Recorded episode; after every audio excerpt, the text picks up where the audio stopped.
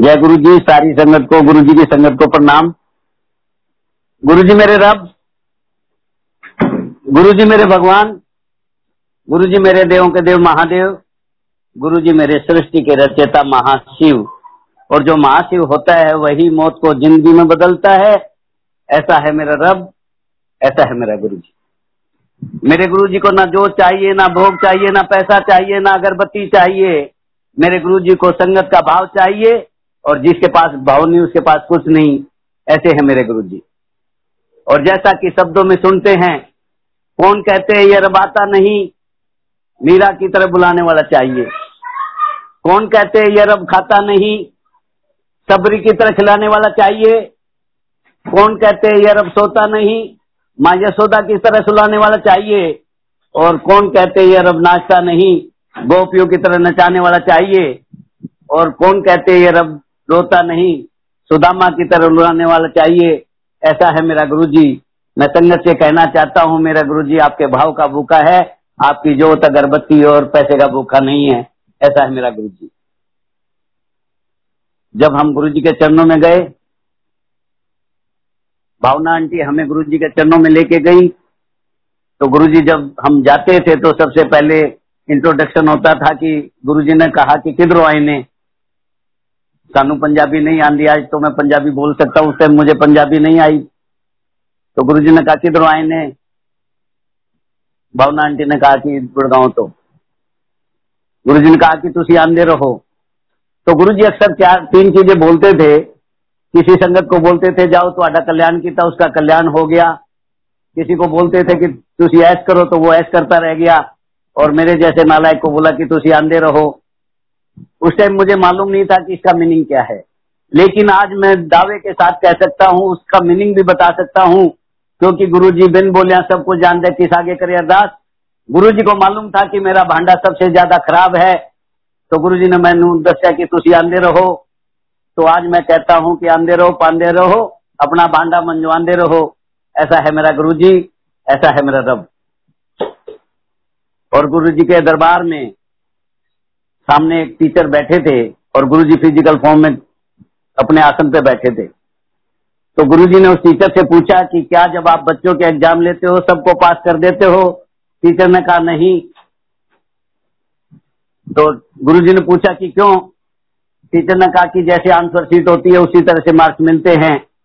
तो मैं संगत से कहना चाहता हूँ, जिस भाव से हम मत्था टेकते हैं उसी तरह से मेरे गुरुजी कल्याण करते हैं। क्योंकि गुरुजी मेरे भाव के भूखे, आपके पैसे, जोत, अगरबत्ती और भोग के भूखे नहीं है। मेरे गुरुजी को केवल भाव चाहिए। तो गुरुजी के दरबार में जब आप जाते हैं तो कोई भी संगत ऐसी नहीं होगी जिसको गुरुजी नहीं देते हैं, चाहे वो संगत कैसी भी है। लेकिन गुरुजी के दरबार में जाने के बाद हर संगत को कुछ ना कुछ मिलता है। लेकिन मैं बार बार एक ही चीज कहूंगा, भाव।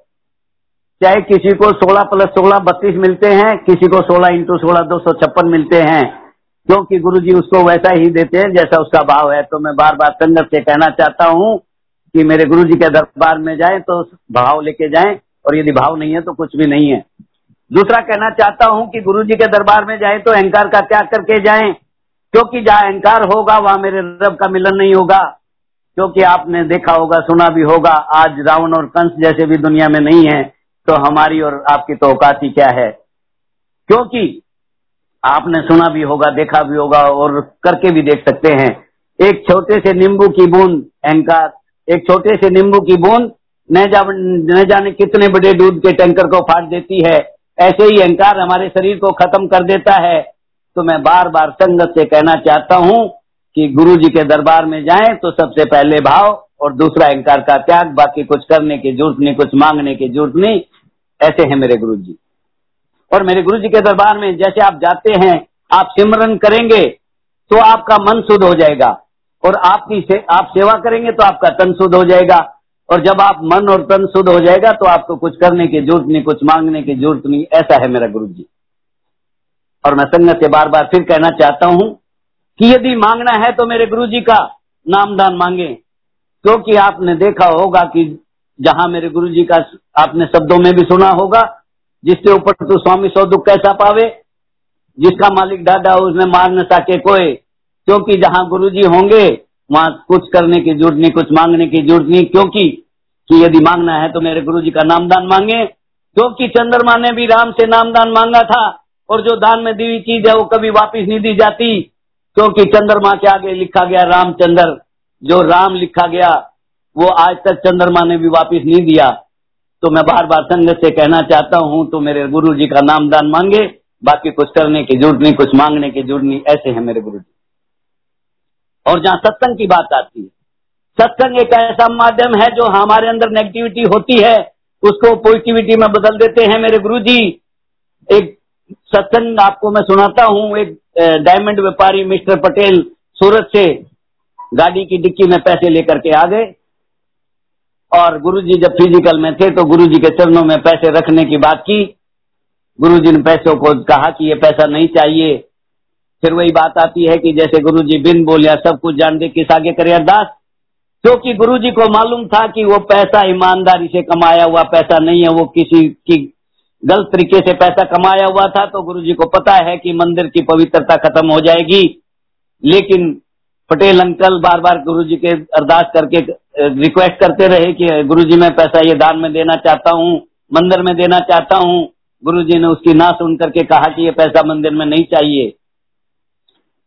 वो जिद करता रहा, तो गुरुजी जब जिद करता रहा तो गुरुजी ने उसको एक सेवादार के साथ, जहाँ आज भव्य मंदिर बना हुआ है जिसको आप कहते हैं बड़ा मंदिर, तो गुरुजी ने कहा कि जा करके उस मंदिर में देखो कि यदि कहीं एक भी ईंट लगने की जगह है तो उस मंदिर में पैसा दान में दे देना, और यदि मंदिर में कहीं ईंट लगने की जगह नहीं हो तो ये पैसा वापस ले जाना। जब गुरुजी ने उसको मंदिर में सेवादार के साथ भेजा तो जहां प्लेन जमीन थी, जहां कुछ नहीं बना हुआ था उस टाइम में, वहां जा करके उसने देखा तो उसको जो है गुरुजी ने आंखों से अंधा कर दिया और दिखा दिया कि ये मंदिर जो है जो आज बना हुआ है, उस टाइम जब वहां पे प्लेन जमीन थी उसको जो है वही मंदिर, आज जो आज वाला मंदिर उस टाइम दिखाया। और जब गुरुजी के चरणों में वापस आया तो कहा कि गुरुजी वहां तो इटालियन पत्थर लगा हुआ है, ऊपर शिवलिंग है, ऐसी दीवार है, ऐसा गेट है, इस तरह का भव्य मंदिर। तो गुरुजी ने कहा कि जब उसके अंदर कुछ करने को नहीं है तो आप ये पैसा उल्टा ले जाएं, क्योंकि गुरुजी को पता था जो जिस मंदिर में आज संगत अरदास करती है वो पवित्रता खत्म हो जाएगी, उनकी अरदास कबूल नहीं होगी। तो गुरुजी ने उसका पैसा वापस कर दिया। ऐसा है मेरा गुरुजी, बिन बोले सब कुछ जानता किस आगे करे अरदास। ऐसे ही गुरुजी के चरणों में एक आंटी बैठी थी, आंटी ने गुरुजी के चरणों में मत्था टेका और गुरुजी से अरदास की कि गुरुजी मेरी बिटिया की शादी है। गुरुजी ने कहा कि मैनू की। आंटी को लगा कि गुरुजी नाराज हो गए, वापिस अपनी सीट पे आके बैठ गई। 10-15-20 मिनट के बाद फिर वापस गुरुजी के चरणों में कहा कि गुरुजी मेरी बिटिया की शादी है। गुरुजी ने फिर यही बोला कि मैनू की। तो आंटी को लगा कि शायद आज गुरुजी बहुत ज्यादा नाराज हैं। तीसरी बार फिर मत्था टेका गुरुजी का और फिर जाके बोलती है कि गुरुजी आपकी बिटिया की शादी है। गुरुजी ने कहा कि तैनू की। ये वो रब है, जब हम कहेंगे मेरा मेरा तो कुछ नहीं पाएंगे, और हम कहेंगे गुरुजी तेरा न जाने क्या लेके चले जाएंगे। ऐसा है मेरा गुरुजी। तो इसलिए मैं बार बार संगत से कहना चाहता हूँ, इस दरबार में आए तो अहम और बहम का त्याग करके आए, क्योंकि जहाँ अहम होगा वहाँ मेरे गुरुजी कुछ नहीं करेंगे और जहाँ बहम होगा वहाँ भी कुछ नहीं होगा। क्योंकि मेरी आंटी मंदिर में जाती थी और आज भी जाती है। तो मेरी आंटी व्रत रखती थी, और जब व्रत रखती थी तो मुझे कहती थी कि चलो घर पे चलते हैं और व्रत तोड़ना है। मैंने कहा क्यों? कहती है कि घर पे जो है कुट्टू खाता है, ये है वो है। तो मैंने कहा कि आप यहाँ कहाँ पे आए हो? कहते गुरुजी के। मैंने कहा ये क्या है? कहते ये तो रब का दरबार है। तो गुरुजी के जो रब का दरबार है तो लंगर क्या है? कहते डिवाइन प्रसाद। तो मैंने कहा तुम घर में जा करके और लंगर जो डिवाइन प्रसाद को छोड़ करके और आप जो है घर में आटा कुट्टू का आटे से व्रत तोड़ोगी तो आप जैसे नकली तो कोई नहीं है। आंटी को उस टाइम तो बुरा लगा, लेकिन उस दिन गुरुजी ने ऐसा कृपा करी कि या तो व्रत नहीं करती और व्रत रखती है तो गुरुजी के वहीं दरबार में लंगर करती है, क्योंकि गुरुजी ने दिखाया कि अहम और बहम में कुछ नहीं है। तो मैं संगत से कहना चाहता हूँ कि मेरे गुरुजी के दरबार में आए, अहम और बहम का भी त्याग करके आए। मेरे गुरुजी जो कृपा है, 31 जनवरी 2000 14 की बात है, 31 जनवरी 2016 आपके सीबीडी ग्राउंड में सत्संग था। 11 बजे जोत जली और गरेवाल जो है, जो पंजाब से गायक है, वो सत्संग में आया। 11 बजे जब जोत जलने के साथ साथ उसका टेलीफोन बजता है, उसके जो असिस्टेंट थे उन्होंने मेरे को टेलीफोन किया कि डॉक्टर अंकल कहाँ हो? मैंने कहा मैं पंडाल में। कहा कि हम पंडाल के बाहर पहुंच गए हैं, हमें फ्रेश होना है। तो मैंने उनको कहा कि मैं आकर के तुम्हें साथ साथ चलता हूँ, घर चलेंगे और फ्रेश होकर के वापिस आ जाएंगे। तो मैं उनको लेकर के घर आ गया। तो मैं उस दिन बगैर नहाए जोत जला दी गुरु जी की, और मैंने सोचा कि चलो घर पे अब जा रहे हैं तो मैं भी फ्रेश होके आ जाता हूँ। घर आ गए, वो फ्रेश हो गए, मैं भी फ्रेश हो गया और गाड़ी में वापस बैठ गए चलने के लिए पंडाल के लिए। और बाहर जाते ही देखा तो बूंदाबांदी शुरू हो गई। मैं वापस गेट से वापस आया और गुरुजी का जो डाइनिंग रूम में गुरुजी का स्वरूप था, गुरुजी के सामने मत्था टेका और गुरुजी से अरदास की कि गुरुजी मैंने सुना है कि चंद्रमा से भी पूछा था कि तेरा मजहब क्या है, ईद भी तेरी तो करवा चौथ भी तेरा। तो मैंने गुरुजी से अरदास की कि गुरुजी इंद्र भी तेरा तो सूरज भी तेरा, ये बारिश हो रही है, मेरे छोरे का ब्याह नहीं है, तो अपनी संगत को जैसे मर्जी बैठा लेना, क्योंकि संगत भी तेरी, सत्संग भी तेरा, लंगर भी तेरा, सानू के से साडा की जो कुछ है सो तेरा। और मैं गाड़ी में बैठ गया, अरदास की और गाड़ी में बैठ करके गुरुजी से बस इतना ही बोला कि गुरुजी तेरी संगत तेरा, सत्संग तेरा, लंगर, सूरज भी तेरा तो इंद्र भी तेरा, तू जान तेरा काम जान। और मैं पंडाल तक पहुंच गया, एक भी बूंद नहीं आने दी। ऐसा है मेरा गुरुजी। क्योंकि गुरुजी जो इम्पॉसिबल, आपने डिक्शनरी में वर्ड पढ़ा इम्पॉसिबल, तो गुरुजी ने इम्पॉसिबल के 3 टुकड़े किए, आई एम पॉसिबल। यदि दुनिया में कोई सुप्रीम पावर है, यदि दुनिया में कोई सृष्टि का रचेता है, यदि दुनिया में कोई मौत को रिराइट कर सकता है, यदि दुनिया में कोई जिंदगी में ऐसा काम जो कोई नहीं कर सकता, वो मेरा गुरुजी कर सकता है। क्योंकि इम्पॉसिबल को पॉसिबल कर सकता है तो केवल और केवल मेरा गुरुजी। मैं संगत से बार बार कहना चाहता हूँ, जब जब आप मेरे रब के दरबार में जाएं, जब जब आप मेरे गुरुजी का मन से सिमरन करें, मन से सेवा करें, तो आपको कुछ करने की जरूरत नहीं, आपको कुछ मांगने की जरूरत नहीं, आपके भाव की जरूरत है, आपके अहंकार के त्याग की जरूरत है, बाकी कुछ करने की जरूरत नहीं। ऐसे हैं मेरे गुरुजी। ऐसे ही मुझे मेरे मालिक ने, मेरे रब ने, मेरे गुरुजी ने एक फैक्ट्री सिलवासा में, जो सूरत और बॉम्बे के बीच में है, परशुरामपुरिया एक फैक्ट्री दिलवाई। और उस फैक्ट्री में जो है 90 वर्कर मोमडन भाई थे, मेरे साथ काम करते थे। 20 मई 2015 को मैं 25 फुट हाइट से गिर गया।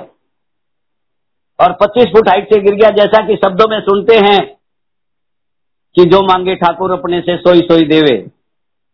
अंदाज 11 बजे का समय था, फौजी जीन डाल रखी थी, ऊपर व्हाइट शर्ट पहन रखी थी, सैंडल मेरे पैरों में थे, 2 हाथ मोबाइल में थे, रंगीन चश्मा था।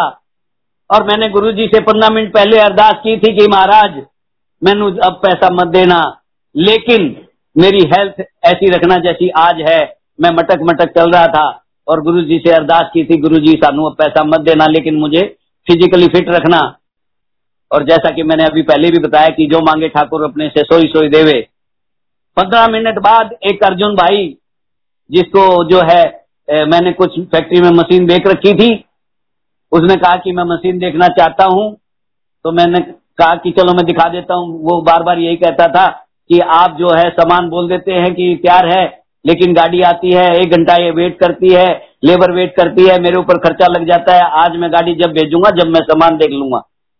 तो मैंने बोला कि ठीक है, मैं दिखा देता हूँ।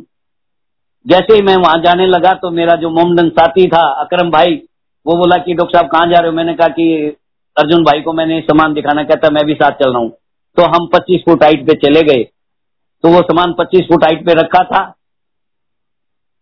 इस मालिक की न जाने कौन सी कृपा, जब खुशी होती है तो आंखें भी बंद हो जाती हैं, क्योंकि खुशी एक ऐसी चीज है। और ऊपर 2x2 की डक्टिंग कटी हुई थी और मैं सामने देख रहा था, मेरे पैर दोनों डक्टिंग में चले गए और मैं 25 फुट नीचे गिर गया। तो वहां आपरा तपरी मच गया कि डॉक्टर गर्ग कहाँ गया? अभी तो थे। उन्हें पता लगा कि मैं नीचे गिर गया। जैसे फूल के गुलाब को आप पुंखड़ी को हाथ से उठा के साइड में रख देते, ऐसे मेरे गुरुजी ने मुझे बिल्कुल फूल के गुलाब को हाथों में रखा, ऐसे मेरे को रखा। वो मुस्लिम भाई अकरम भाई मुझे डॉक्टर के लेके चला गया और डॉक्टर के ले जाके जैसे ही मैंने एक्सरे कराया और डॉक्टर ने कहा कि आपके जो है राइट हैंड के अंगूठे में थोड़ी प्रॉब्लम है। मैंने कहा डॉक्टर साहब यू आर द बेस्ट जज। उसने कहा कि थोड़ा डिसलोकेट हो गया है, यदि ट्रैक्शन देंगे तो ठीक हो जाएगा, यदि ट्रैक्शन से ठीक नहीं हुआ तो छोटा सा एनेस्थेसिया देके, लोकल एनेस्थेसिया देके थोड़ा सा माइनर सर्जरी करनी पड़ सकती है। मैंने कहा यू आर द बेस्ट जज सर। डॉक्टर ने उस अंगूठे को हाथ लगाया और वो अपनी पोजीशन में अपने आप आ गया। डॉक्टर हंसने लगा, बोला अभी तो मैंने कुछ किया नहीं है तो अपनी पोजीशन में आ गया। मैंने कहा सर ये मेरे गुरु की कृपा है, इसमें डॉक्टरी फेल हो जाती है, क्योंकि जहाँ साइंस फेल हो जाती है वहां मेरे गुरुजी शुरू होते हैं। ऐसा है मेरा गुरुजी। शाम को मेरी आंटी को लेबर से पता लगा कि मैं 25 फुट हाइट से गिर गया। मेरी आंटी जो है मोबाइल पे रोने लगी, टेलीफोन किया, कहते हम बॉम्बे आ रहे हैं, सिलवासा आ रहे हैं, आपको चोट लगी, आपने हमें बताया तक नहीं। मैंने वीडियो कॉल किया, मैंने जो है चल के दिखाया, मैंने हाथ जोड़े, मैंने कहा कि रोने की जरूरत नहीं है। 4 दिन बाद मेरी 24 मई 2015 को मेरी फ्लाइट थी। घर में 2 पोते मेरे गुरुजी ने दिए थे। मैंने कहा 4 दिन में मेरी कोई सिचुएशन बदलने वाली नहीं है, 4 दिन में जैसा आज हूँ वैसा ही रहेगा, आप मत रो, कोई ऐसी दिक्कत नहीं है। सब कुछ मैंने टेलीफोन पे करके दिखाया, चल के दिखाया, लेकिन वो नहीं विश्वास हुआ।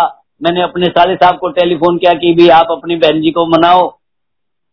24 तारीख को मैं आपके दिल्ली में आया और मैंने 2.5 घंटे गुरुजी के दरबार में, जहाँ 2 पोतों की जो है अपन कुआ पूज कहते हैं जिसको, कुआ पूज में 2.5 घंटे मैंने डांस किया। आंटी मेरा हाथ पकड़ के साइड में कर दिया। भाइयों को लगा कि शायद हमारा भाइयों में झगड़ा है, तो लेकिन वो झगड़ा नहीं था, वो गुरु की कृपा थी। क्योंकि आंटी को था कि ये 25 फुट से गिरा है तो डांस ज्यादा नहीं करने दें। फिर भाइयों ने पूछा कि क्या कारण है। मैंने कहा भैया मैं 4 दिन पहले 25 फुट हाइट से गिर गया, इसलिए आंटी मेरे को डांस करने से मना कर रही है। तो मैं संगत से कहना चाहता हूँ कि जो मांगे ठाकुर अपने से सोई सोई देवे, कि गुरुजी से मैंने एक ही चीज अरदास की थी, गुरुजी मेरे को पैसा मत देना लेकिन मेरे को फिजिकली फिट रखना। 15 मिनट में करके भी दिखा दिया और 24 तारीख को 4 दिन के बाद 2.5 घंटे डांस भी करा दिया। ऐसा कौन कर सकता है? केवल और केवल मेरा गुरुजी, क्योंकि इम्पॉसिबल को पॉसिबल कर सकता है तो केवल और केवल मेरा गुरुजी। ऐसे ही 10 सितंबर 2016 की बात है, मेरे घर में पोते ने जन्म लिया और जन्म लेते ही नर्स ने आके बताया आंटी को कि आपके घर में पोता आ गया है, आपके घर में लड़का आ गया है। लेकिन नर्स ने बताया कि बच्चे के मुंह में पोटी चली गई, आप इसको नर्सरी में तुरंत इमीडिएट शिफ्ट करा दो। तो आंटी ने कहा कि आप अपनी नर्सरी में रखें। उन्होंने कहा कि आंटी प्लीज मैं आपके हाथ जोड़ती हूँ, यहाँ से इस नर्सरी में ये बच्चा सर्वाइव नहीं करेगा, आप किसी अच्छी नियोनेंटल नर्सरी, ये जहाँ बच्चों का जन्म होते ही बच्चों की जो नर्सरी होती है वहां शिफ्ट करा दो। आपके प्रीतमपुरा में डॉक्टर संजीव गुप्ता के यहाँ एक आईसीयू नर्सरी है जो आपके गंगाराम हॉस्पिटल से भी अच्छी है, क्योंकि वो मैंने देखी। आपके जो है वहां लेके गए। 13 दिन बच्चा, डॉक्टर कभी बोलता था इंफेक्शन 72,000 हो गया, कभी बोलता था 80,000 हो गया, कभी बोलता था जी हार्ट रेट खत्म होने वाला है, कभी बोलता था कि बच्चा जो है, पहले दिन से ही बच्चे को वेंटिलेटर पे डाल दिया। तो मैं कई बारी डॉक्टर से बात करता था तो डॉक्टर को लगता था कि भाई हम दोनों डॉक्टर आपस में बात करते हैं, उसको ये लगता था कि ये डॉक्टर बच्चे को कहीं शिफ्ट ना करा दे। मैंने एक दिन बात की कि मैंने कहा सर गंगाराम में मेरे को रिपोर्ट चाहिए, मैं गंगाराम में दिखाना चाहता हूँ। तो डॉक्टर को शक हो गया कि ये गंगाराम लेके जाएंगे, तो वो मेरे से थोड़ा सा कटने लग गया। तो मैंने क्या करना कि सुबह 10 बजे 11 बजे जैसे डॉक्टर पे राउंड आए पे आए, तो उससे पहले मैं बच्चे की ना पोजीशन, वेंटिलेटर और हार्ट रेट वगैरह देख के वापिस आ जाता था। और मैंने अपनी बहन जी को बोला कि डॉक्टर से आप ही मिला करो, मैं नहीं मिलूंगा। मैं एक दिन बड़े मंदिर गया और बड़े मंदिर में गुरुजी के सामने शिव मंदिर, जहाँ शिवलिंग है, उसके सामने खड़े होकर अरदास की कि महाराज तूने बच्चा दिया क्यों, और दिया तो अब ले क्यों रहे हो। 13 दिन बाद बच्चे का वेंटिलेटर हट गया। बच्चा जो है माँ के दर्शन की बजाय सीधा हॉस्पिटल से गुरुजी के मत्था टेका। ऐसा कौन कर सकता है? यदि मौत को रीराइट कर सकता है तो केवल और केवल गुरुजी, क्योंकि इम्पॉसिबल को पॉसिबल कर सकता है तो केवल और केवल गुरुजी। और जैसा कि आपने सुना होगा, मेरे गुरुजी अक्सर कहा करते थे, जिसका मन चंगा उसके हैंडपंप में भी गंगा। यदि आप दिल से कभी मेरे गुरुजी को याद करते हो तो आपके घर में आपको हरिद्वार जाने की जरूरत नहीं पड़ेगी। आपके घर में जो हैंडपंप है उसकी टूटी के अंदर, उसके नल के अंदर ही गंगा चल के आ जाएगी, क्योंकि मेरे गुरुजी अक्सर कहा करते थे कि जिसका मन चंगा उसके घर में हैंडपंप में भी गंगा। ऐसे है मेरे गुरुजी। ऐसे ही 31 मार्च 2013 की बात है, हमें चंडीगढ़ में सत्संग था तो हमें दिल्ली से 4 बस ले जाने का सेवा का मौका मिला। और 4 बस, एक जमुना पार से गई, एक आपकी साउथ दिल्ली से गई, एक आपकी करोल बाग से गई, एक वेस्ट दिल्ली से गई। जो करोल बाग की बस थी उसमें सिमी आंटी और उसके साथ 12 संगत थी। सोनीपत बॉर्डर पे जाकर के जब टेस्ट देना था तो बसों में से संगत उतरी और सिमी आंटी ने कहा कि अंकल मैं इस बस में नहीं जाऊंगी और मैं वापस दिल्ली जाना चाहती हूँ। मैंने कहा बहन जी आंटी क्या हो गया? कहते ये तो डीटीसी से भी ज्यादा खराब है। उस टाइम हमारे पास बस कोई नई या बदलने का कोई सिस्टम नहीं था, तो मैंने सिमी आंटी, बहन आंटी से बोला कि बहन जी एक सिस्टम हो सकता है कि जिस बस में हम बैठे हैं उस बस में आप हो जाओ और मैं आप वाली बस में 12 संगत के साथ इसमें बैठ जाता हूँ। और इस कंडीशन पे हम बस में बैठे और गुरुजी के चंडीगढ़ सत्संग के लिए चल दिए। तो जिस बस में हम बैठे थे उस बस में मैक्सिमम सेवादार हो गए। तो रात का समय था, तो हम आपस में संगत से सेवादारों से बोलने लगे कि भी इस बस में ज्यादा सेवादार है, कोई कारण होगा। तो उस बस में जो है ड्राइवर भी मस्ती में आ गया, हम डांस करते हुए चले गए। एक अंकल ड्राइवर को सुरती खिलाने लग गया और पूरी रात गुरुजी के शब्द चलते रहे, सत्संग होता रहा और डांस चलता रहा। सुबह 7, 7:30 की बात है और उस बस का जो है चंडीगढ़ से 30 किलोमीटर पहले एक्सीडेंट हो जाता है। और जैसे ही एक्सीडेंट हुआ वो 1-1.5 फुट के तने पे गाड़ी खड़ी हो गई, टेढ़ी हो गई और उसमें 50-51 संगत थी, एक भी संगत को चोट नहीं आने दी। 1.5 घंटे बाद वो बस क्रेन से निकाली गई। इस दौरान 1.5 घंटे में सारी संगत ने वहां सामने कहीं छोटा सा ढाबा था, उस ढाबे पे सुबह का जो है ब्रेकफास्ट किया। बस खराब हुई, बस का एक्सीडेंट हुआ। गुरुजी ने वहां लंगर के रूप में सुबह का जो है नाश्ता दिलाया। 1.5 घंटे बाद हम उस बस में बैठ के चंडीगढ़ गए। चंडीगढ़ से वही बस वापस आई। गुरुजी ने संगत का तो कल्याण ही कल्याण किया, साथ में उस बस का भी कल्याण किया जो डीटीसी की हालत में, चलने की हालत में नहीं थी।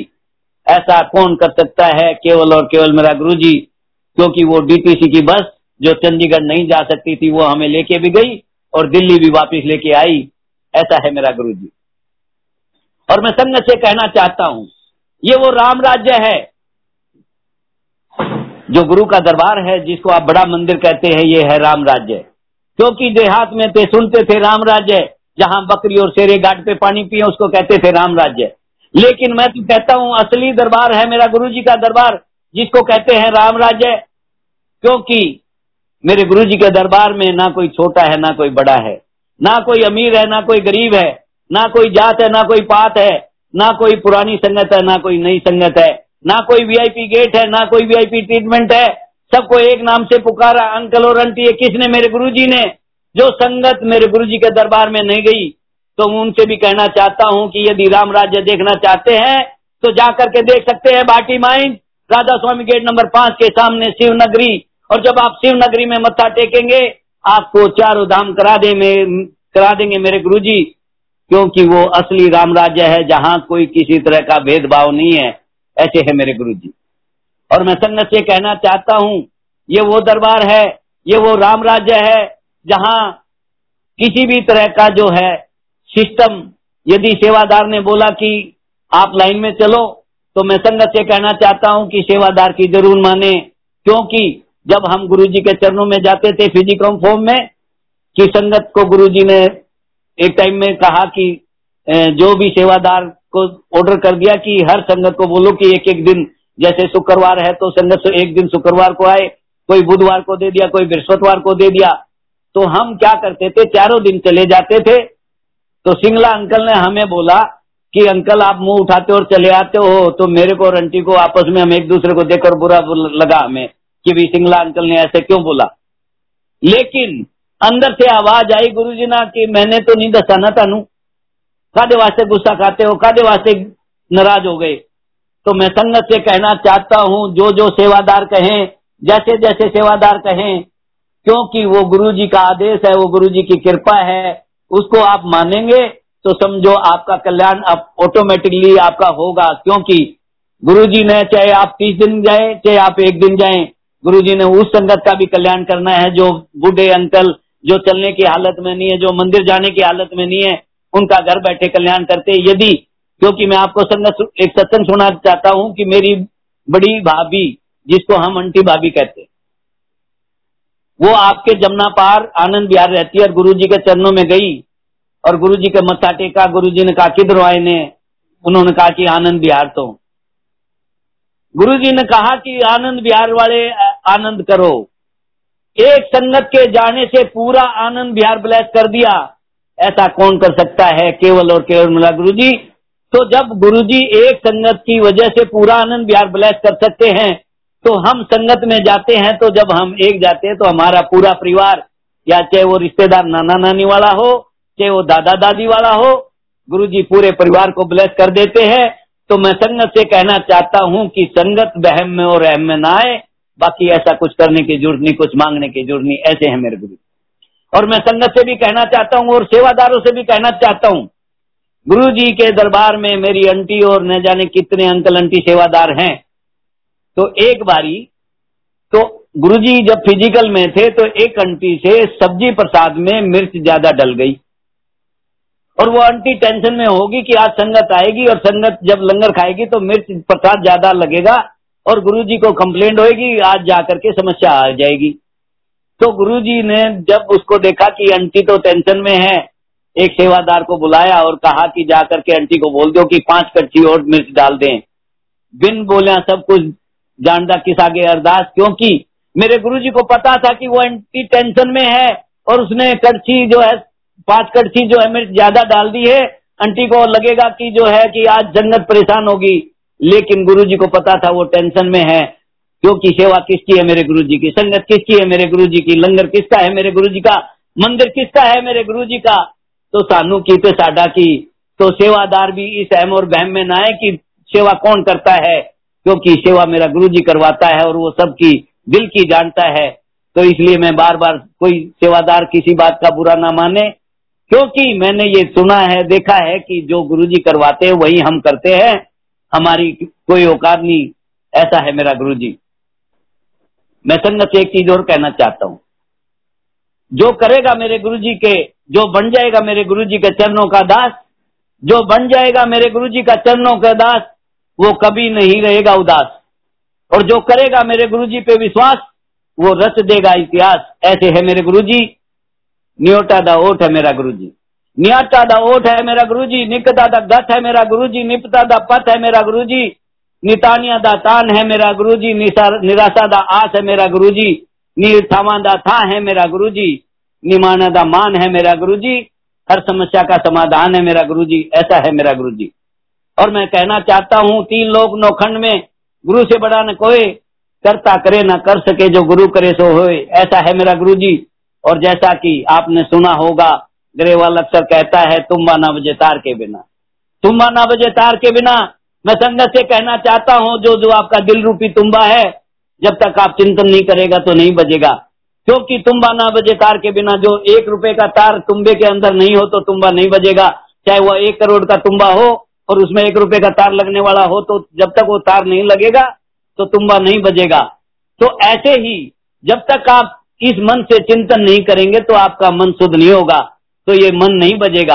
तो मैं संगत से कहना चाहता हूँ कि जब जब हम मेरे गुरु के दरबार में जाएं, जब जब हम घर में हो, चाहे हम गाड़ी चला रहे हो, चाहे हम किचन में काम कर रहे हो, चाहे हम बाथरूम में हो, जिस हाल में हो, क्योंकि मेरे गुरु जी ओमनी प्रेजेंट है, तो मैं संगत से कहना चाहता हूँ, तुम्बा न बजे तार के बिना और दिल न लगे इश्यार के बिना, ऐसा है मेरा गुरुजी।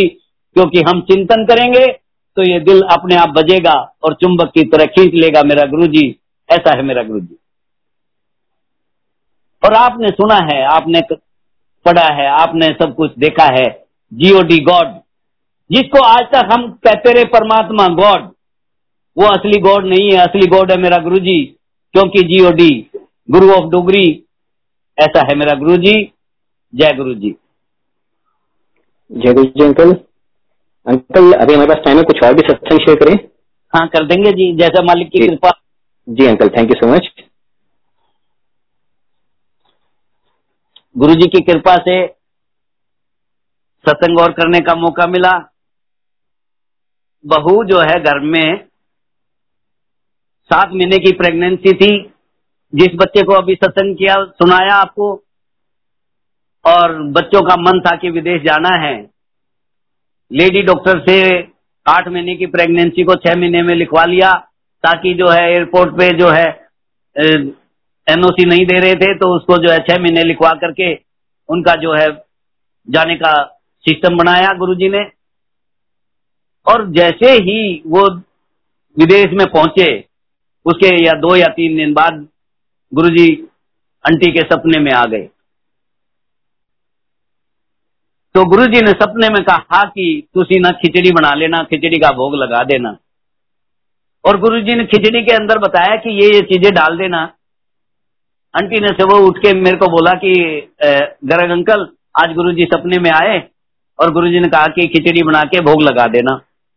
मैंने कहा ये तो कोई बड़ी चीज नहीं है, आप खिचड़ी बनाओ, गुरुजी का भोग लगाओ, परिवार भी खाएगा और गुरुजी खुश भी हो जाएंगे। जैसा कि फिर शब्दों में आता है कि बिन बोलिया सब कुछ जानता, किसा के करे अरदास, जिसके ऊपर तू स्वामी सो दुख कैसा पावे, जिसका मालिक डाडा उसने मार न सके कोई, ऐसा है मेरा गुरुजी। तो बहू विदेश के अंदर एक्स्ट्रा लॉन्ग जो है वो स्कर्ट पहन रखी थी या लहंगा पहन रखा था, जो भी आप समझे। और जैसे ही एक्सीलेटर पे गई तो वो जो है एक्सीलेटर में फंस जाता है, और जैसे ही एक्सीलेटर में फंसा तो वो सारा सिस्टम जो है, बहू जो है बैठ गई और गिर गई। उसके बाद वो दिल्ली आ जाते हैं। तो दिल्ली आने के बाद उसने कहा कि मम्मी ऐसे हो गया, वैसे हो गया, ये किया वो किया, मैं तो गुरुजी ने बचा ली। गुरुजी ने सपने में आके उसी दिन, जिस दिन वो वहां पे विदेश में थी और यहाँ पे खिचड़ी का भोग लगा करके उस बच्चे को ब्लेस किया, बहू को ब्लेस किया। ऐसा कौन कर सकता है, इम्पॉसिबल को पॉसिबल कर सकता है तो केवल और केवल मेरा गुरुजी। मौत को रीराइट कर सकता है तो केवल और केवल मेरा गुरुजी। तो मैं संगत से बार बार एक ही चीज कहूंगा कि आप विश्वास करें, मेरे गुरुजी का चिंतन करें, मनन करें। भावे आप जो जलाओ या ना जलाओ, भावे आप कुछ और करो ना करो, जिंदगी में 3 चीजें करो।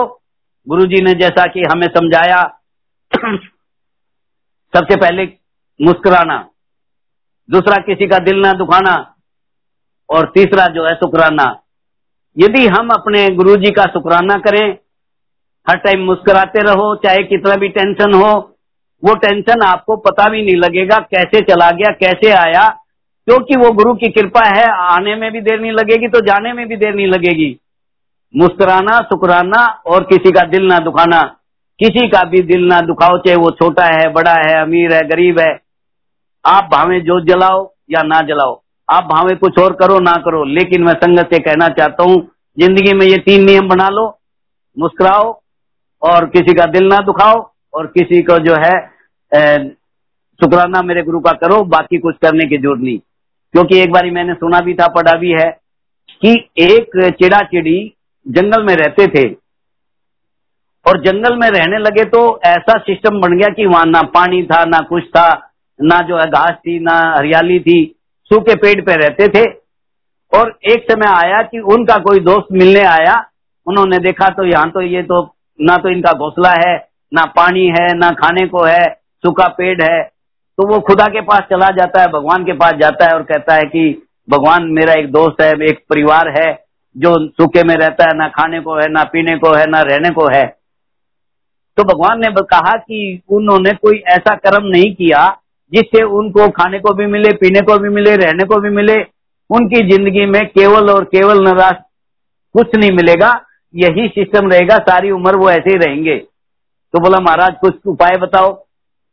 महाराज ने कहा कि उनको बोलो कि शुक्राना करना चालू कर दे। तो वो अपने दोस्त के पास आया, उसने कहा भाई तेरी जिंदगी में तो कुछ नहीं है, केवल तूने निराश की जिंदगी जीनी है।